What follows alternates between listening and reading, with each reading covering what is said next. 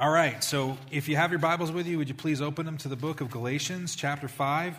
Um, we're going to be jumping around a lot this morning. Galatians chapter 5 is where we're starting, but if you could. Um, if you could take a few moments and go there, you can either start with me and stay there, or you can jump around. It doesn't really matter. I'm going to do a lot of moving. If you don't have a Bible, you're welcome to bring it. Uh, take one of the, the, the, Bibles out in front of you in the seat pockets down underneath the chair, and you can follow along. Or we also have the slides behind me as we go through this series. So, so we're week two into this series called Spirit Led, and. Um, yeah, why are we doing this series? If you were with us last week, you heard me talk a lot about why we're doing this series on the Holy Spirit.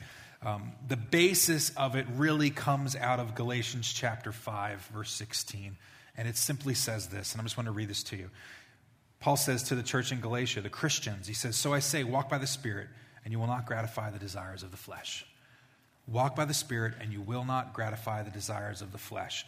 It's the key to walking a life that honors God is not just knowing who the Holy Spirit is and how he works, but making yourself available to allow him to work in your life, making him available to work in my life. And when we walk by the Spirit, the fight and the, the tension that we have in our lives, the tug of war that we have in our lives, is less intense because the Spirit is the one that oversees and the Spirit is the one that conquers all things. The New Living Translation says it this way So I say, let the Holy Spirit guide your lives. Then you won't be doing what your sinful nature craves. There's one of two things that are going to guide my life. Either the Spirit of God's going to guide my life, guys, or I'm going to guide my life.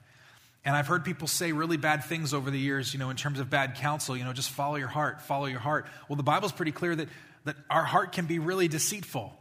And there are things our heart wants to do that's not necessarily godly.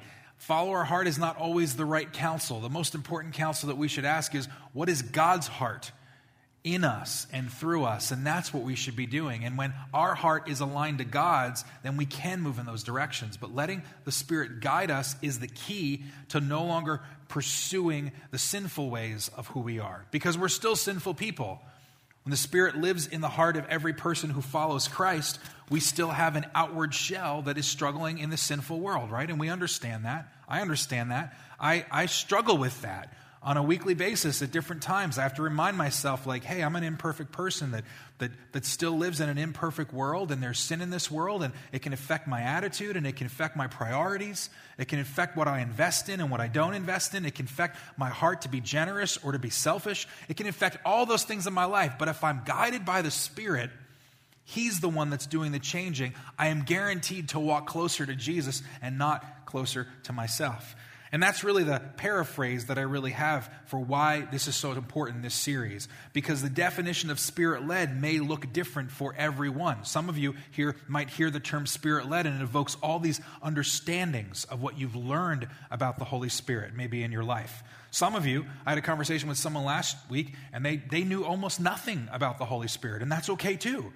You know, I don't want to assume that anybody knows anything about the Spirit, but what I do know is that the Word is what has to be the, the, the, foundation that actually helps us learn more about who the Holy Spirit is, and not the world around us, not just the world around us. It's, I kind of equate it to watching a movie versus reading a book. How many people have ever, and if you're one of these people, like, I still love you, but like, don't ruin it for me. You know, like, you'll read the book, and then you'll go to the movie, and you'll be like, that's not the way it's supposed to be.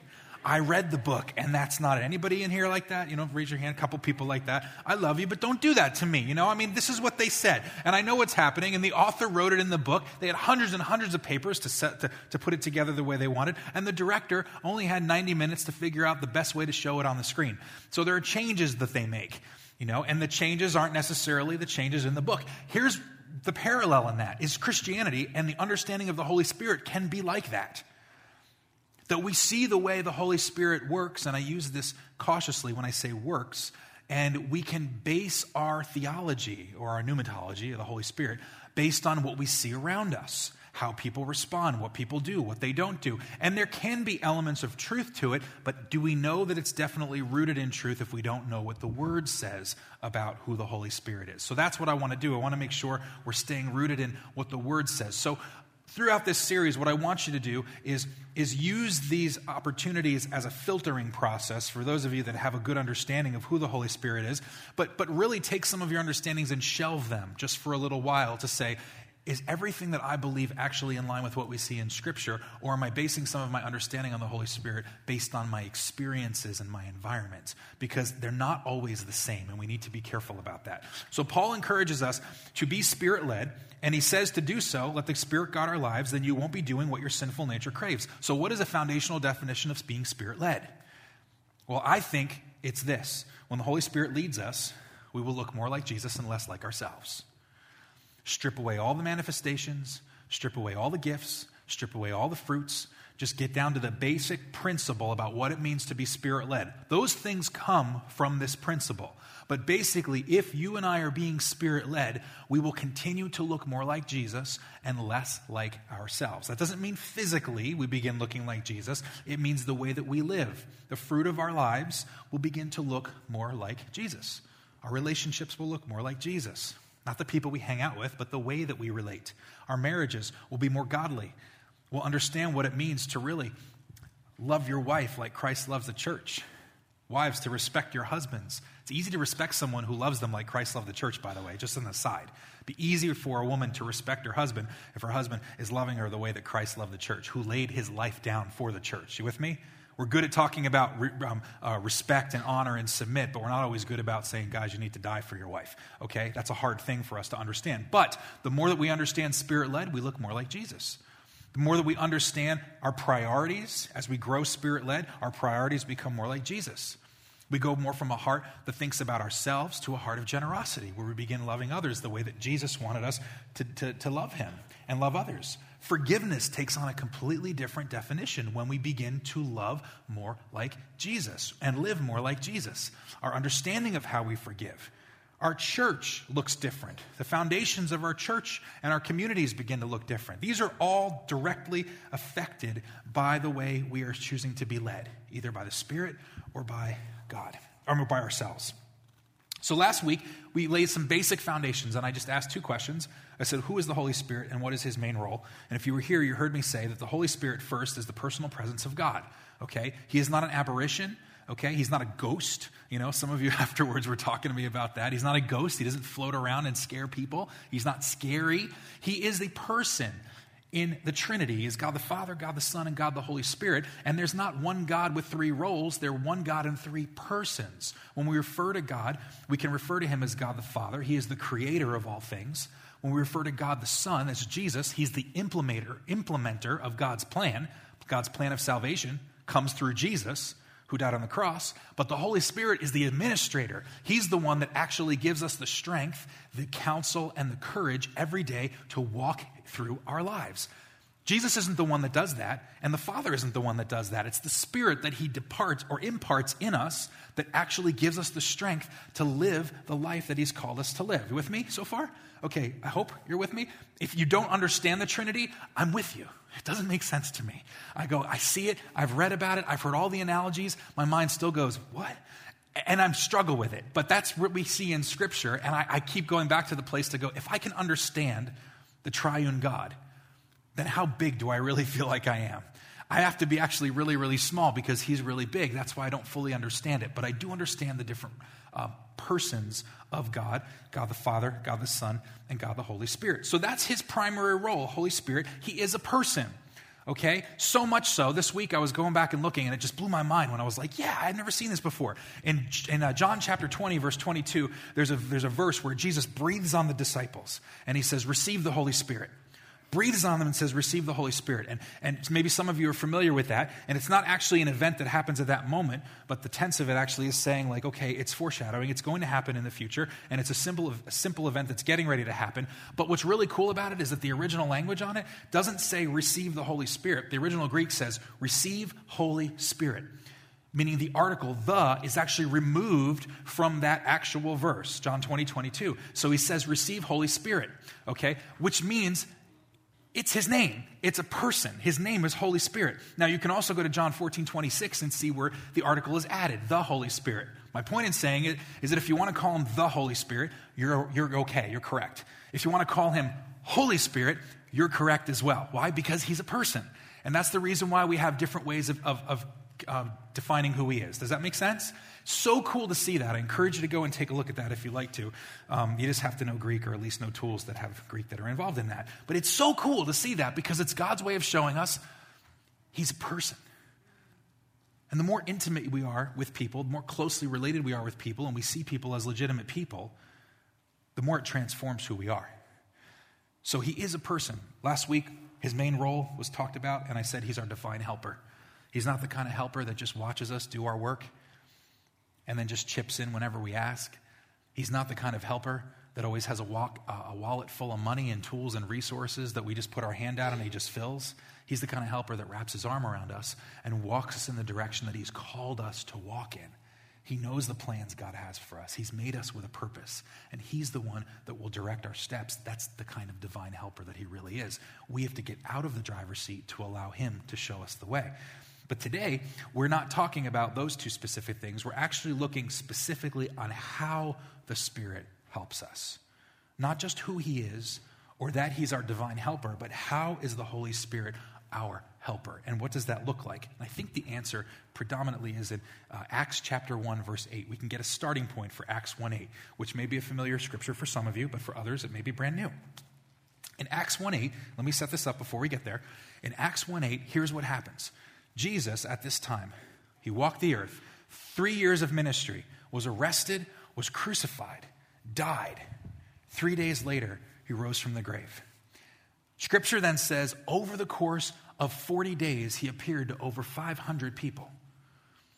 And now he's getting ready to return to heaven. He's willing to ascend back to the Father. That's what's getting ready to, ha- to, to, to, happen. And, and let me just say this as an aside. If this is the first time you've heard that, that sounds totally weird.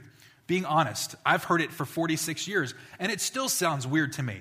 The reason why it's not weird in my heart anymore is because I know Christ and I know the Spirit and I know this is legitimate. So I want you to hear this. This is what's happening. Jesus is getting ready to ascend back to the Father, okay? Now, in the Gospels, he told them, he said, When I leave, I'm going to ask my Father, and he's going to send the counselor to you, who is the Holy Spirit. And he's going to fill you, and he's going to fill you with truth. He's going to be your counselor. He's going to live in you. That's what he says, okay?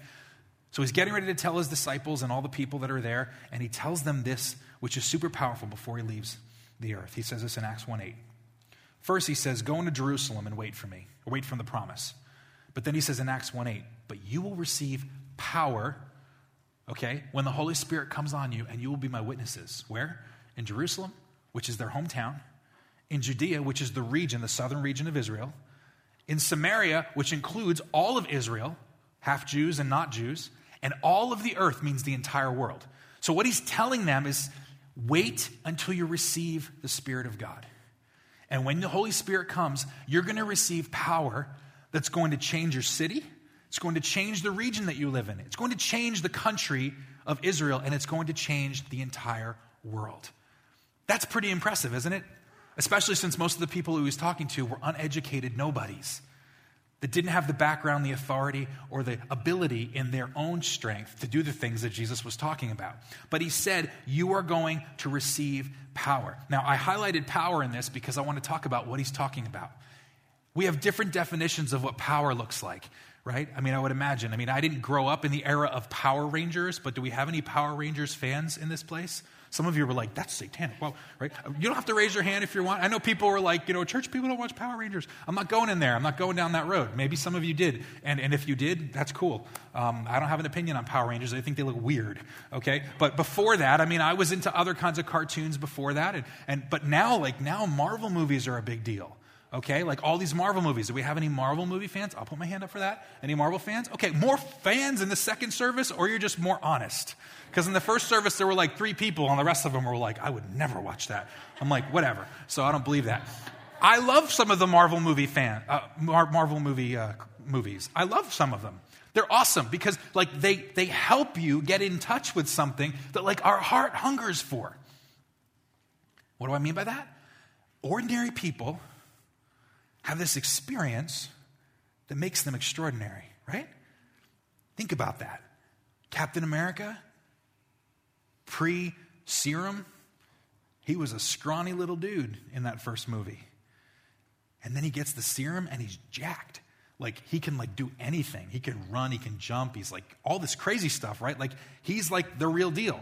The Incredible Hulk, The Incredible Hulk, like he gets, you know, like crazy scientist stuff, and then he turns into this big crazy green man, and he like busts stuff up, and you know, every little kid's dream to get those Hulk fists to just smash stuff, right? Every, especially every little boy. Anyway, you know, one of the kids in our small group a couple years ago was into the Hulk, and I was like, "What do you like about the Hulk?" And he goes, "Hulk smash!" Like, and that's what he would do, and he would like to do that, and it just make me laugh.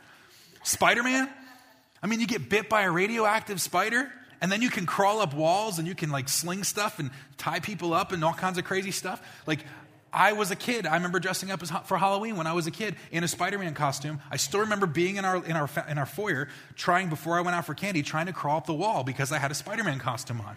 Thank God I didn't climb up the roof, you know. But I was like, and I like it doesn't work. But my imagination ran in that right in that way, right? Because ordinary people have an experience that brings a supernatural experience after that. This is what Luke is talking about when he uses the word power. The word power in here, the actual Greek word here that's being used, is dunamis. And it looks like dynamis, but it's dunamis, and it's actually the word that we use to derive dynamite. And dynamite is pretty powerful stuff, right? I mean, you don't want to play with it, but it is fun to watch it blow things up. It's pretty powerful.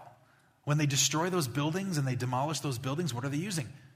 Tons and tons of dynamite. Dunamis actually means this in possession of controlling influence, okay? You have the ability to control influence, manifesting influence over reality in a supernatural manner. So, if I can say it in a different way, it means when Jesus said, You're going to have power as the church, he's saying you will have the ability to influence your reality by supernatural means. Isn't that incredible? Like, think about it just for a moment. What he's saying, he goes, You are going to change the world not by your gifts, not by your abilities, not by your education. None of those things are wrong. None of those things should, you know, not be pursued the foundation that changes the world, the foundation, the supernatural foundation comes from the counselor, comes from the Holy Spirit. The church changes the world because the church is filled with the Spirit of God. You with me? Here we're going with this. That's the significance of this passage. That's why being spirit led is important. Why? Simply because this Holy Spirit gives us the power to thrive. If we do not have Holy Spirit in us, we are not surrendered to Him, not walking with an attitude and availability, we will not experience the power of who He is, and we will not see change in our lives or in the community around us. We need to be led by the Spirit to experience true power. So, the question that I'm going to submit this morning and we're going to talk about for the next few moments is how does Holy Spirit empower us? That's just the question. How does He empower us? And the first thing I want to show briefly is this number one, He lives in every believer, okay? He lives in every believer. How does the empowerment evidence in our lives? Number one, He lives in every believer. And this is really, really important because living in us means he is really close by, right? I mean, the reality of it is he can't get any closer to me if he's actually indwelling me, if he's living in me. He's not just the personal presence of God, he's the promise of God as well. And you see this all through Scripture, going back to the beginning in Genesis when God and man were in unity with each other. And sin enters the world, and relationship is strained between us and God. All through the rest of this book, all through the rest of the Bible, you see the story of God pursuing us and building relationship and reconnecting. And every step of the way, he gets closer and closer and closer to mankind. In the Old Testament, the way that he inhabited the world and the way he built relationship with people was through the tabernacle and the temple. And if you know anything about the Old Testament, you know that when Israel wandered in the, in the wilderness for 40 years after leaving Egypt, God had them build a tabernacle with the outer court and the inner court and the Holy of Holies. And the Holy of Holies is where the presence of God would reside. And he would live around the people. The people couldn't enter into that presence. The people couldn't enter into the presence of God in the Holy of Holies. They knew he was there, they saw an evidence that he was there, but they watched from afar as they knew that God was around them but wasn't close by in the way that he will be in the future. They remember when they look at the, the mountain in Sinai and they would hear the voice of God, as the scriptures say, as, as God was giving the instructions in the Ten Commandments to Moses. And they saw manifestations of different things, but he inhabited a place that wasn't their heart. So he lived around them, but he didn't live too close by. All through the Old Testament, though, you see a promise that this isn't going to be the end. There's more. It's kind of like the infomercials, you know, if you think this is good, but wait, there's more and you kind of move in that direction. So it's like if you could take this and you look in the Old Testament in the Pentateuch, uh, Genesis, um, Exodus, Leviticus, Numbers, and Deuteronomy, and then you go like, this is how God worked. But then the prophets are like, but wait, there's more. It's going to get better. And if you go to Ezekiel chapter 36, you can see that God gives a promise through Ezekiel. And here's what he says I will give you, speaking to Israel, speaking to followers of God, I'm going to give you a new heart and put a new spirit in you. I will remove from you your heart of stone and give you a heart of flesh. In 27, he says, And I will put my spirit in you, and I will move you. I will move you to follow my decrees and be careful to keep my laws. This is a promise that God speaks to the nation of Israel hundreds and hundreds and hundreds of years before it ever happens. And what is he saying? You're used to the tabernacle, Israel. You're used to when they built the temple that Solomon built, the outer courts, the inner courts, the Holy of Holies. You're used to this relationship where I live around you, but there's going to come a time where my presence isn't going to be in your neighborhood, my presence is going to be in your heart. And this is what you're going to see happen. So, knowing that the Holy Spirit lives in us was still a promise that you see there. Fast forward to the New Testament in the Gospels, and Jesus comes onto the scene. And when the promise is made, listen, it's so cool. When the promise is made through the angel to Mary, what does he say? You're going to be pregnant with a child. And his name is going to be what? Emmanuel, which means what? God with us. So, what is happening in this story? God used to live, and his presence used to live in the Holy of Holies, and you'd see him from a distance in your neighborhood. But now he's going to walk with you. Now he's going to talk with you. Now he's going to physically take his hands and lay hands on you. He's going to hold you. He's going to weep with you. He's going to touch your eyes and you're going to see.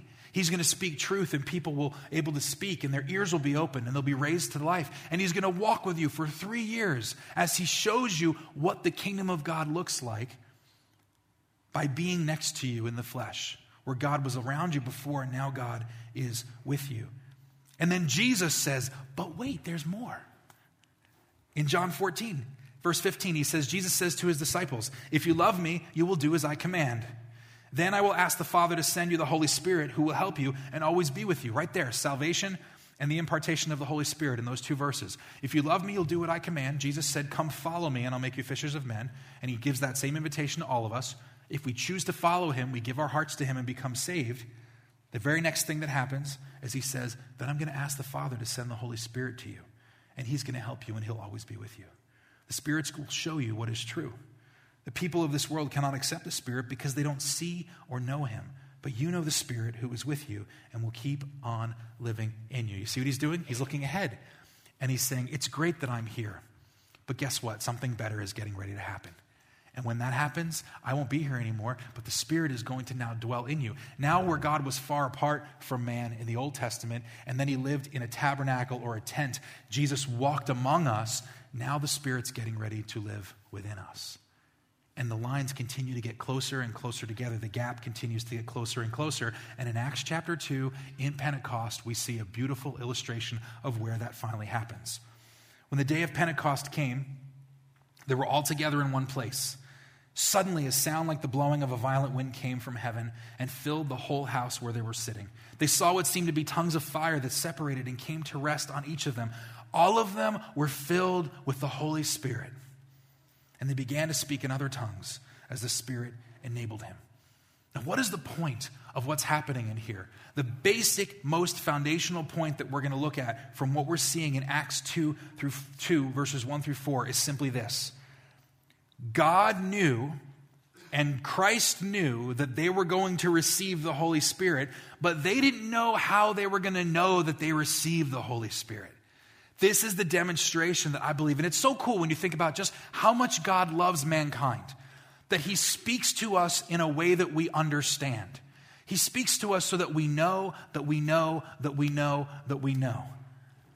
And he uses experiences around us to prove when something is actually going to happen. Let me give you an example. Some of you may know my son. Uh, he's actually down in South Carolina at a school right now uh, in his first year. And actually, today's his birthday, which is really cool. Um, so he turned 19 today, or is turning 19 today. Uh, well, my son has a truck, and some of you know that he has a truck if you know him. Uh, and it's a loud truck. Uh, it likes to make noise when it starts up. It likes to tell me that it starts up. It tells the neighborhood that it starts up. And when he drives away, he just says, Hey, everybody, I'm going to work. You know, and that's pretty much how it goes. Anyone know any vehicles like that or know anybody like that? You know what I'm talking about, right? So it, it has, it has some noise to it. You go in the car, you drive somewhere, uh, especially when it's cold, it, it, says, Talk later. Enjoy the ride. And, uh, and that's just the way it works. You know, it's a, it's a fun truck and done a lot of good work to it. Here's my point if someone tells me when I'm home, hey, Jacob's, Jacob's home now, I may or may not believe them. But if I hear the rumble of the truck coming down the road, if I hear the rumble of the truck pull into the driveway, and I know exactly what it sounds like, I know Jacob's home. Can I tell you, our dog knows when Jacob's home, right?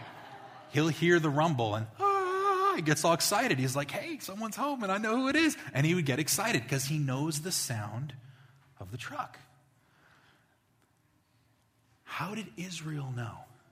How did the people waiting, praying, waiting know that they would receive the Holy Spirit? And when they received the Holy Spirit, that they actually received Him? It's not a coincidence that there's fire. It's not a coincidence that there's a sound of rushing wind.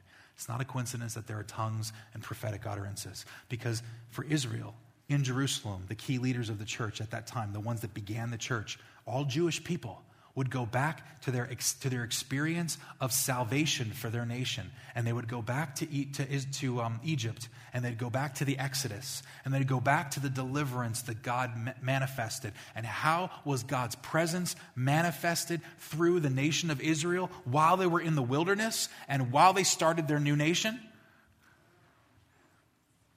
Well, when they parted the Red Sea, when God parted the Red Sea, it says there was a rushing wind the pardon, his presence parted the Red Sea. So the walls of water piled up on each side. The wind blew all evening, the scripture says in Exodus. They knew that the sound of rushing wind and rushing wind simulated and represented the presence of God. How were they led in the wilderness for 40 days or 40 years?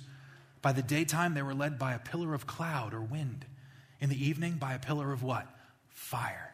They knew fire. When, when Ezekiel, I'm sorry, not Ezekiel, when Elijah stood on the mountain and he prophesied against the prophets of Baal and he created that altar and he mocked them as they spent hours and hours calling to their God that never visited.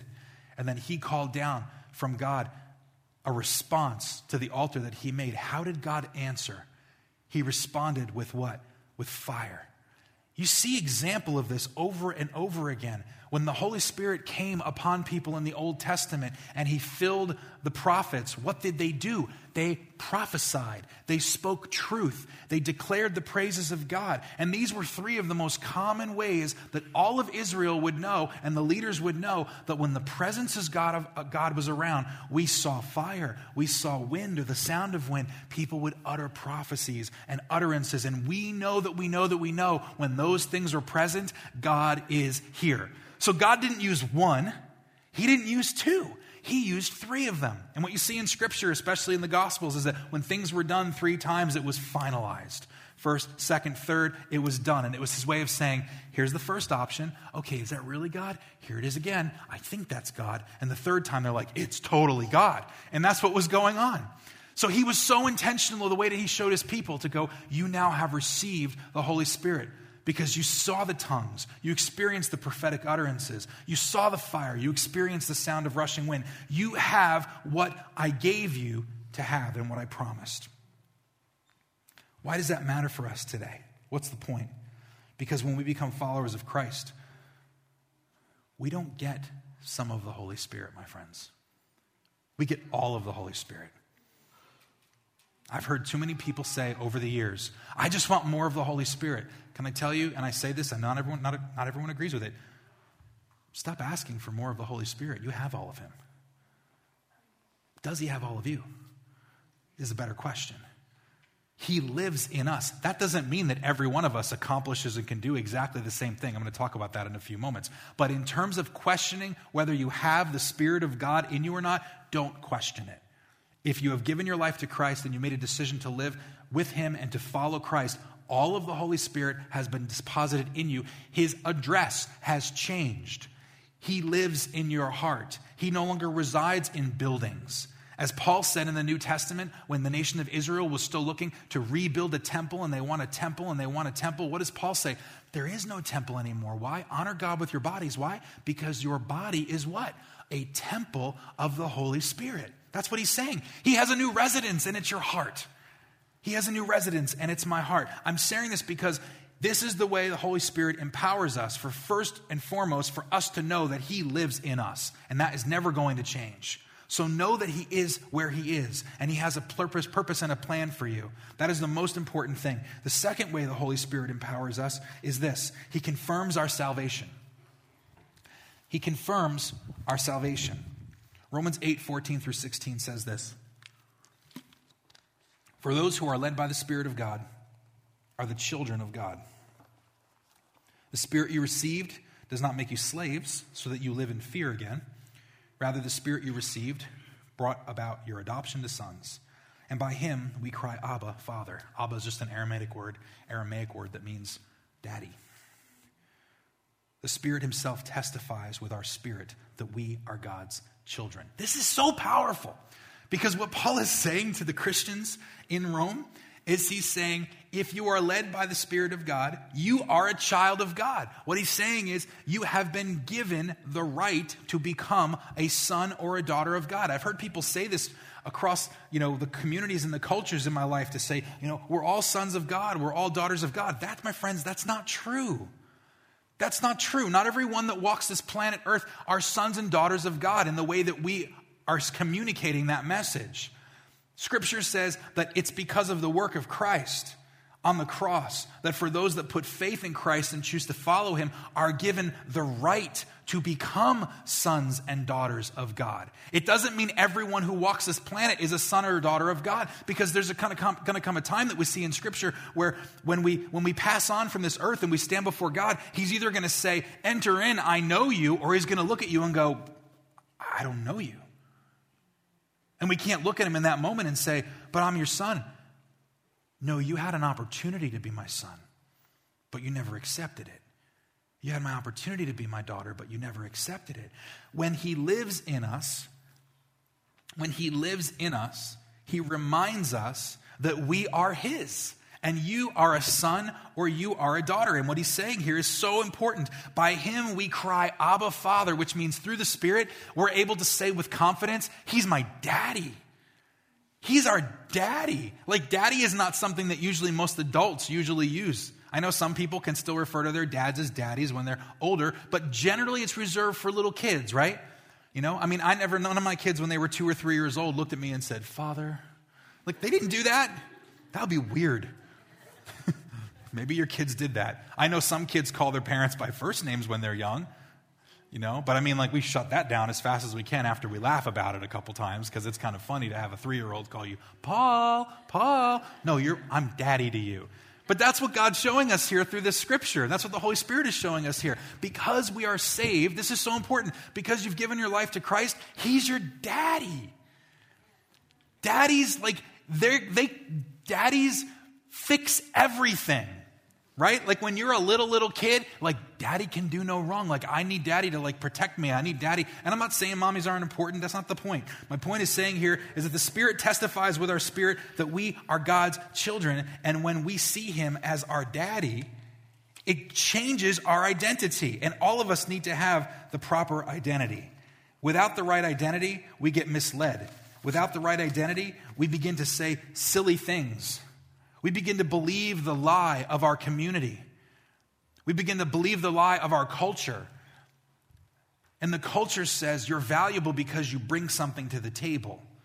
Our culture says you're valuable and you matter because of what you can do for us.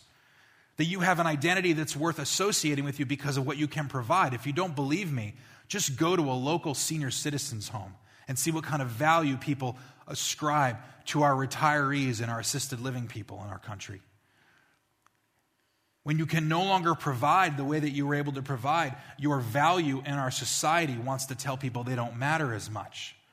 You don't believe that? Look at how we assist and how we, how we, how we, it's on both sides of the spectrum, whether they're on the retirement ages or whether they're not even born.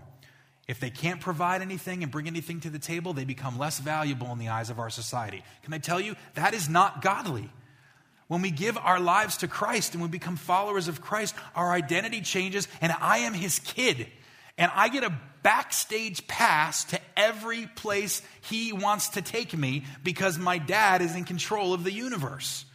Isn't that cool? It means every resource, every ability, every calling that he wants you to have, everything he can put on your heart, he can show you the way to get there. Because he's the one that owns it all. He's the one that has the plan. He's the one that created you before you were born. He knew you before who you were, and he will continue to know you after you are no longer here and you're with him. How do you know you're part of the family? How do you know you're set apart for God?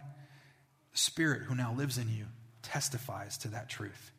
He testifies that you and I are followers of Christ and that the Spirit of God lives in us and you are no longer an orphan.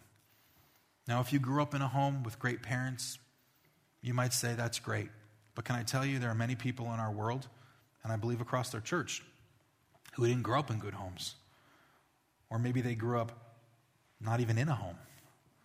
Or maybe they never met their mom or their dad. And they don't really know who they are. They want to know, but maybe they haven't.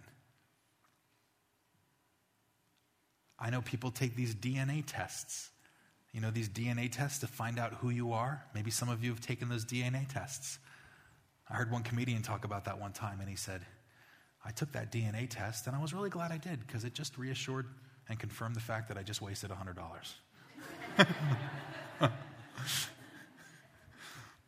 it's actually pretty cool to know what your heritage is. You know, I'm 1% this, I'm 5% this, I'm 80% this. That's pretty cool, and people like to do that stuff. How cool would it be to take a DNA test and trace it and go, hey, the creator of the universe is your dad? Whoa. That's pretty incredible, isn't it?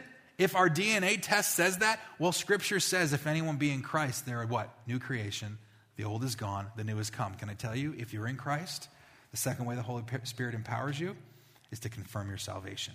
That you know that you know that you know. And because you are who He says you are, you can walk with an authority and you can walk with a confidence to know that He wants His kids to be close to Him. And this is what He does. He loves every one of you with the same level of zeal as he loves everyone else. You know, have you ever been to one of these, these programs? Like, my kids over the years have gone to like uh, um, concerts and um, plays and different things that they've been in, and we've gone and we visited them, you know, or I see it even on Sundays when we do special things here at church at Christmas and Easter, and everyone's got their phones out, you know. And what are you doing? You're capturing photos and videos of who? Your children. Let's be honest. You might get pictures of everybody at some point, but ultimately, what are you doing? You're getting pictures and videos of your kids, not anybody else's kids. They might be in the picture for a while, but that's not the focal point. Some of you are smiling like, how do you know that? Because that's what we all do. That's true. Every one of us does that. I want to see what everyone's doing, but ultimately, it's like I want to zoom in and be like, oh man, I want to remember this moment. And I'm proud of when I see that and I'm excited. I want to go back and look at the videos and be happy about that and go, look what they did. Oh, that other kid next to him, yeah, they're cute kid, but my kid's in that picture. Like, and that's what I want to go back and look at. You know, we do this at different events. I remember being at a graduation at one point where I was sitting next to someone that was waiting and looking for their, for their family member to be announced in the, in the graduation. And when, when the name was called and they took their pictures and everything, they sat down there and said, okay, I'm done. When is it going to be over? And I was like, what? And they were like, well, I'm here for that person. I don't know anybody else, so I'm just ready to go. And I was like, you know, that's true.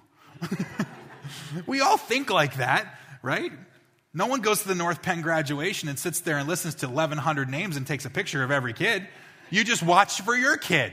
And then you're like, snap, snap, snap, let's talk now. Snap, snap, snap, let's talk. Oh, oh, the name's coming up, right? You know how it works. This is how it works.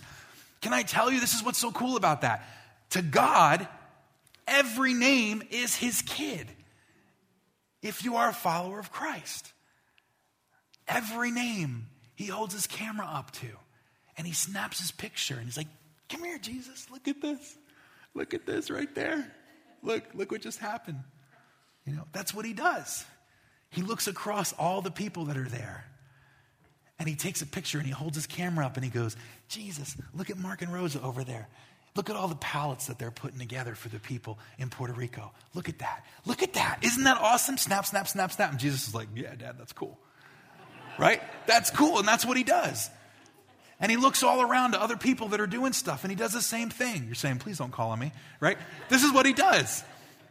Every single one of us. He'll be in the front and he'll be looking up and he'll see Pastor Matt with his guitar going, Look at Pastor Matt. He's look at Matt. He's worshiping. My son is, is worshiping me. Isn't that awesome? Isn't that awesome? Look at Judah over here and he's doing his hammer ons and all this cool stuff with his guitar. Isn't that awesome? Look how they're singing and worshiping me. And Jesus is like, That's really cool. And the Holy Spirit's like, Bro, I'm there. I'm there the whole time. I'm just around everybody. Now, this sounds silly, right? But I mean, like, I think we need to know, like, in a silly way, like in Zephaniah 3:17, it says, he rejoices over us. He dances over us with singing. Think about that. That sounds weird if I'm a guy, I'm being honest. Any guy going, I want to dance over me, what is that? It means he is madly in love with his kids. And his Holy Spirit confirms, he confirms it through salvation. The third way the Holy Spirit empowers us is that he equips us to live for God. He equips us to live for God. The Spirit is our power source to look and live more like Jesus. That is the purpose. He is our power source to look and live more like Jesus. All through Scripture and through the New Testament, you see example after example after example, where it's not just about knowing who He is, it's not just about being saved, it's about being empowered to live a godly life. It's about being empowered to be His hands and His feet to a world that needs to hear the truth. That's the purpose of what it means to be empowered. In Acts chapter 6, verse 8, you see after Stephen was prayed over as one of the first deacons, he wasn't one of the original 12 apostles, but as one of the first deacons in Acts 6 8, it says, Stephen, a man full of God's grace and what? Power, performed amazing miracles and signs among the people. It was through the Spirit of God that he was able to demonstrate the grace of God and the power of God. If we fast forwarded to Simon the sorcerer, which we won't, in Acts chapter 8, we see that when Peter and John went and they prayed over the people in Samaria and they received the Holy Spirit, Simon's response was, Let me have this power too, so that I can do what you do and people will receive the Holy Spirit. When the angel came to Mary in Luke 135, he said, The angel replied, The Holy Spirit will come upon you, and the power of the Most High God will overshadow you. When the Apostle Paul spoke to the church in Corinthians, in 1 Corinthians, look what he said. He said, My message to you and my preaching were not with wise and persuasive words, but with a demonstration of the Spirit's what? Power. Same word. So that your faith might not rest on human wisdom, but on God's power. This is the Apostle Paul who penned two thirds of the New Testament.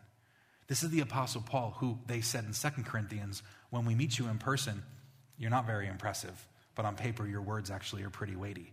And what is Paul saying? Because when I come to you and I speak to you, it's not really about how eloquent I am, it's about how powerful the Spirit is through me.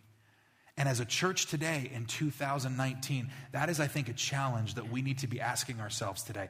Are we, are we buying into the way that the world tells us to love people? Are we doing the things that the culture tells us are the right things to do? Or are we being spirit led so that the church isn't responding to the culture, but the church is defining the culture.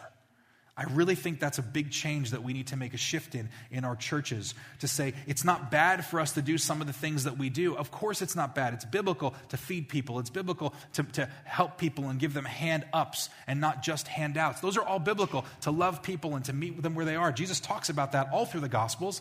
You see the needs being met all through the New Testament. My question is ultimately, when we take a step back, though, is the church responding to our culture the way the culture wants us to respond, or are we responding to the culture the way the Holy Spirit is instructing us to respond?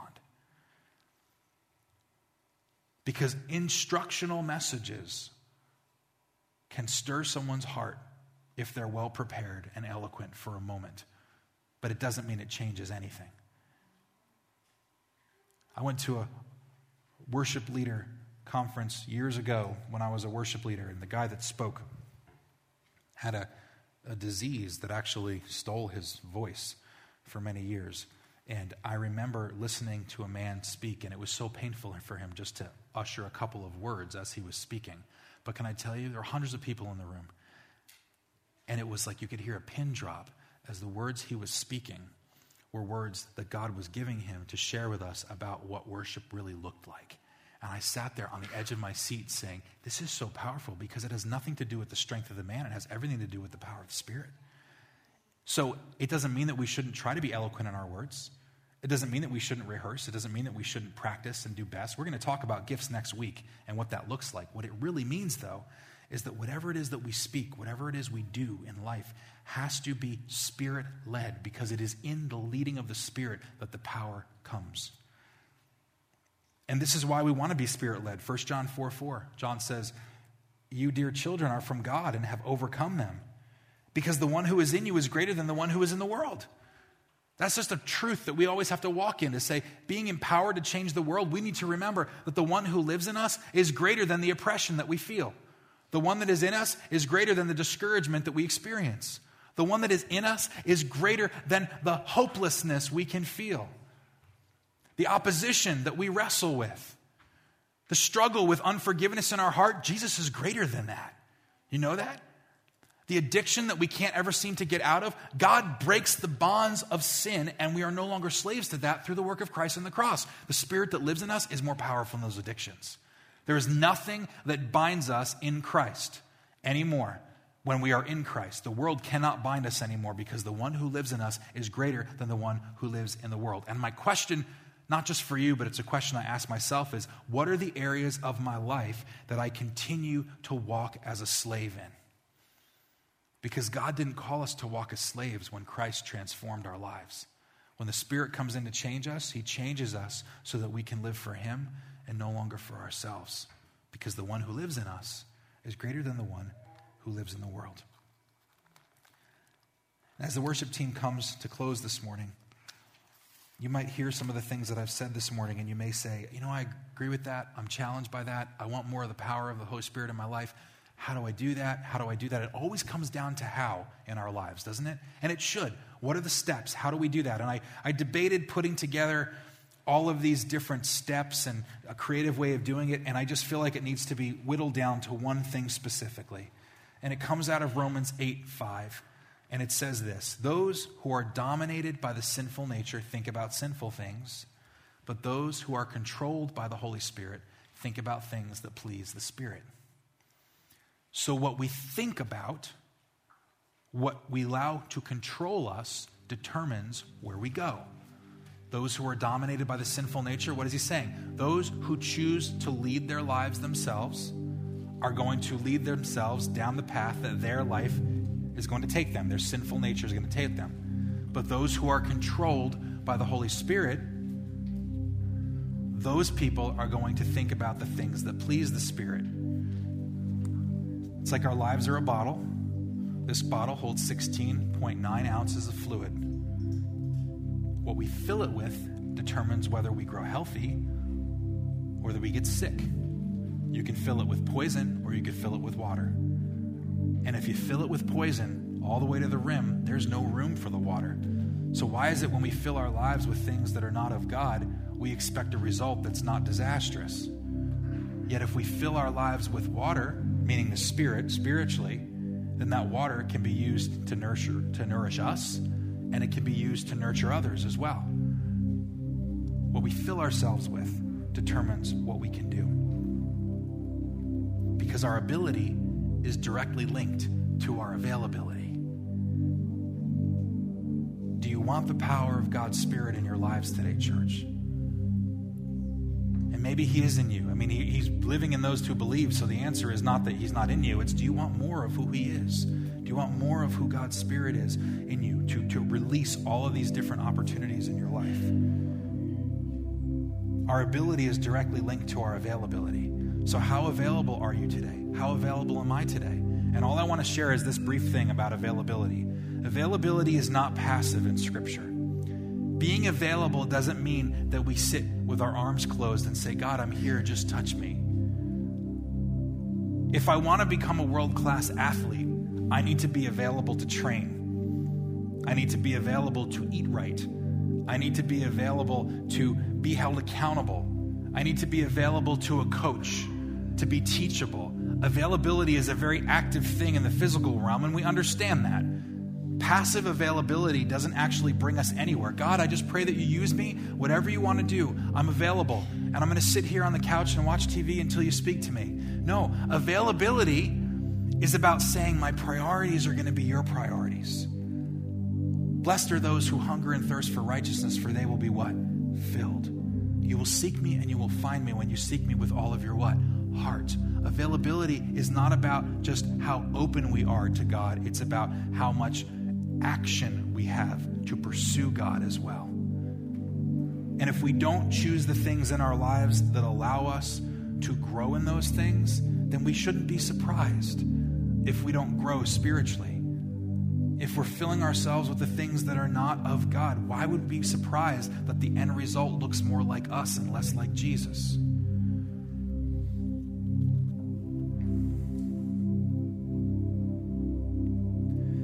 If you would stand with me as we get ready to close this morning. The team is going to close with this song. And the words of the first verse are very simple. It's simply this You are welcome here. You are welcome here. Holy God. And I just want to be clear. I know I've said this before, but if you're visiting with us or if you haven't heard it before, I'm going to say it again. You are welcome here is not an invitation for God to fill this building, it's an invitation for God to fill our hearts. You are welcome here means that our hands are open, our hearts are open. He lives in our hearts, and now we are being available to allow Him to work in any area of our lives. Maybe it's a mind that needs to be renewed. Maybe it's an addiction that needs to be destroyed. Maybe, and this is this is a one that flies under the radar sometimes. Maybe it's just indifference or an apathy that needs to be destroyed. Like I want things for, from God, but I'm not really doing what He's asking me to do. And it's kind of a passivity. When we say you're welcome, our hands on our heart, we're saying, God, touch me from the inside and change me so that you can reach me, you can transform me, and then you can help change others. Let's just sing this song together and ask the Holy Spirit to speak to us as we worship.